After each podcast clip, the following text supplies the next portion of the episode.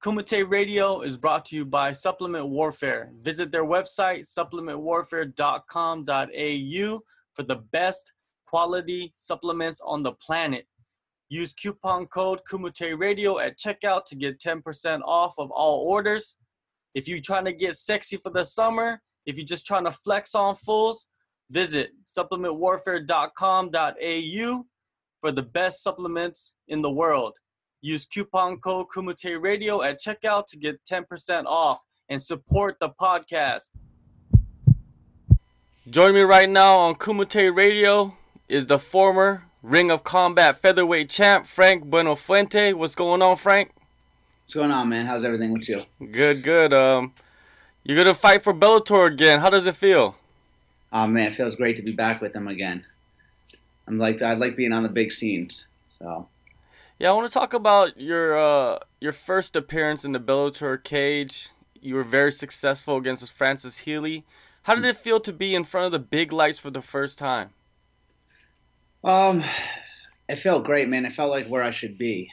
Um, growing up wrestling and stuff, being on the big stage my whole life on the wrestling aspect, stepping back in there on the big stage in the fighting world is I felt at home, you know, and that's where I want to be. So I'm glad to be back with Bellator again. You mentioned wrestling. What are your wrestling credentials?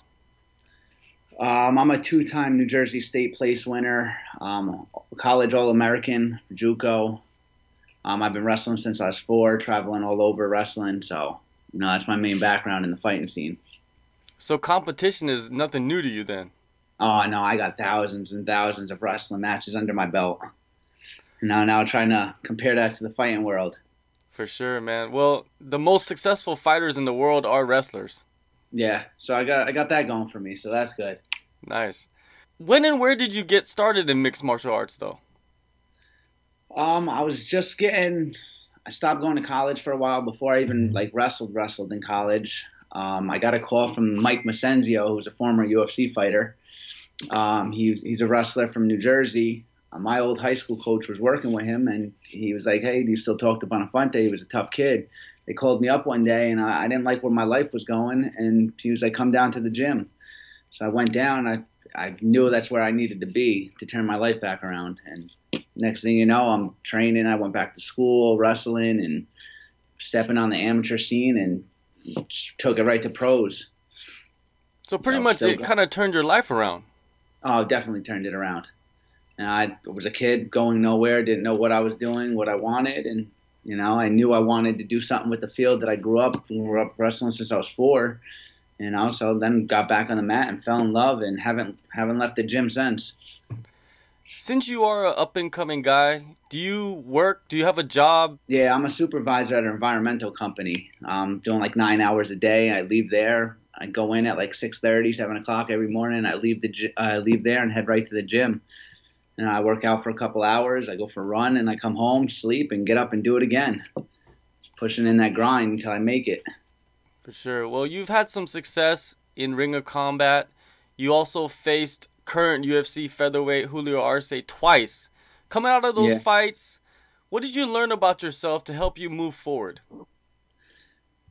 don't take fights on short notice. Mm-hmm. um, nah, you know Julio's a great guy. He's a great fighter. He's the only fighter in the last four years, five years to beat me. You know, and in our second, our rematch, when I had some time to uh, to settle down my body and really train, because the first fight I took, uh, they signed that fight as soon as I stepped out of um, defending my title, and they signed it for like four or five weeks right after that. And I was on a seven fight streak at that point, or six fight winning spree. Um, within a year and two months, I fought seven times. So like my body was just broken down. They gave me a little time, and everything was going according to plan on the second fight until you know he caught me, he caught me with a knee, and he choked me out. I got nothing respect for that guy, and he's making us both look good. You know, by him winning, it's it's helping me because none of these UFC guys touched him. Me and him were going at it. So you know, I'm just trying to make it up there to, or stay with Bellator. You know, whoever wants to pay, wants wants to sign me, I'm ready to go. Yeah, Julio has had a lot of success since he's went up to the UFC. Um, and it does say something about you because you did go toe to toe with him and, and was pretty successful. Um, mm-hmm. Now, Bellator 208, your upcoming fight, you're facing James Gonzalez. He's also a Ring of Combat veteran. You guys mm-hmm. actually fought on the same card earlier this year. Was yeah, he someone on your radar as a future opponent?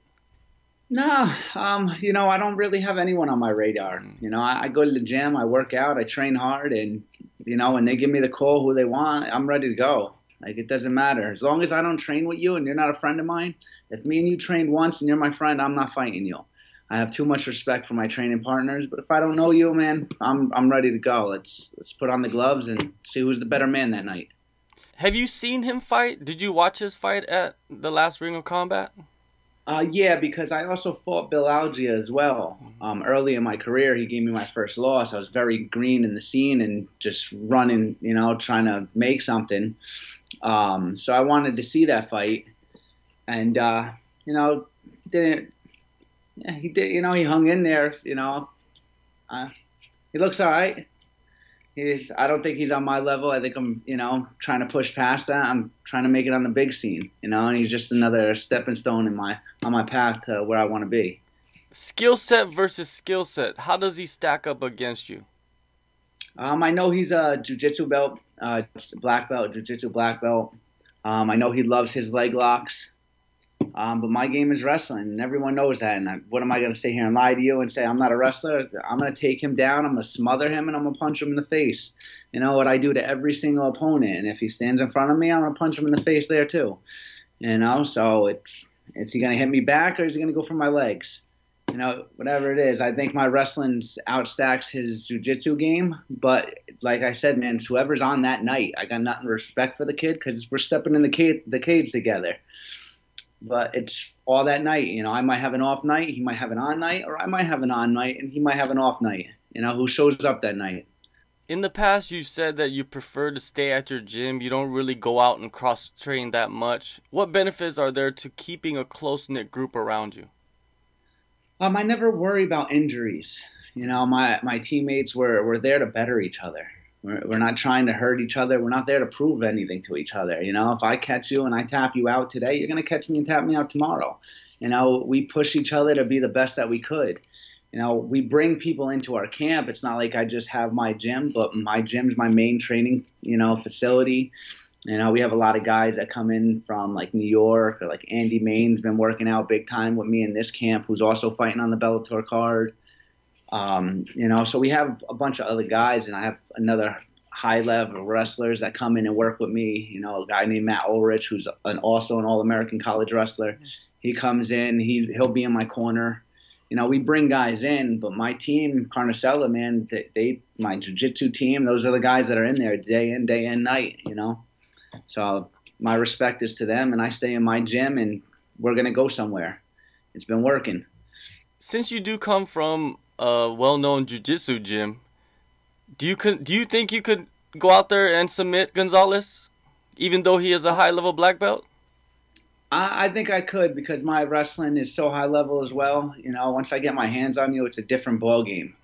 Um, I train with black belts all over. You know, it's, it's, I'm a brown belt, so you know I I push with nothing but black belts.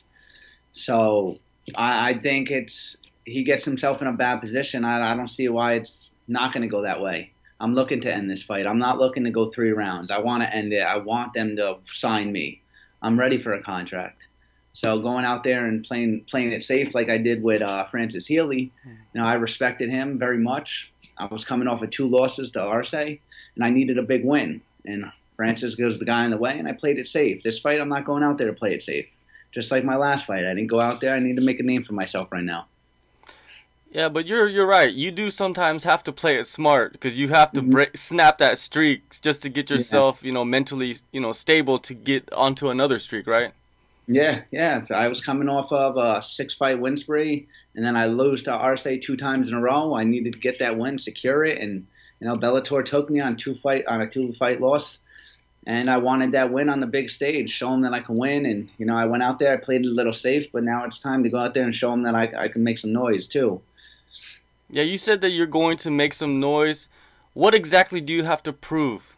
I just got to prove that you know I, I I'm putting on shows. Mm-hmm. I'm not just taking guys out down and laying on them for three rounds. You know, like I go out there. Half of my after my victories are by submission. You know, a couple knockouts, but mostly submissions. And a couple three round fights. But I want to show that I can get the crowd excited, you know, get them going, just like my last fight, you know. You're on the same show as Fedor and Chael Sonnen, two yeah. of my personal favorites, to be honest with you. How does it feel to be on the card like that? You know what? Uh, Chael Sonnen is one of my favorites too, man. He's been an idol growing up since I started watching the sport. You know, I love what he's about. You know, he's a wrestler. He's me. You know, he goes out there, he trash talks, and you know, he takes the guy down, he punches him in the face. Just same game I have. You know, I'm very excited to be on that card. You know, it's it's gonna be awesome winning on the same card as one of your idols. Bellator 208, October 13th. James Gonzalez, Long Island, New York. It's gonna be a great fight. Thank you for your time, Frank. No problem, man. Thank you for having me.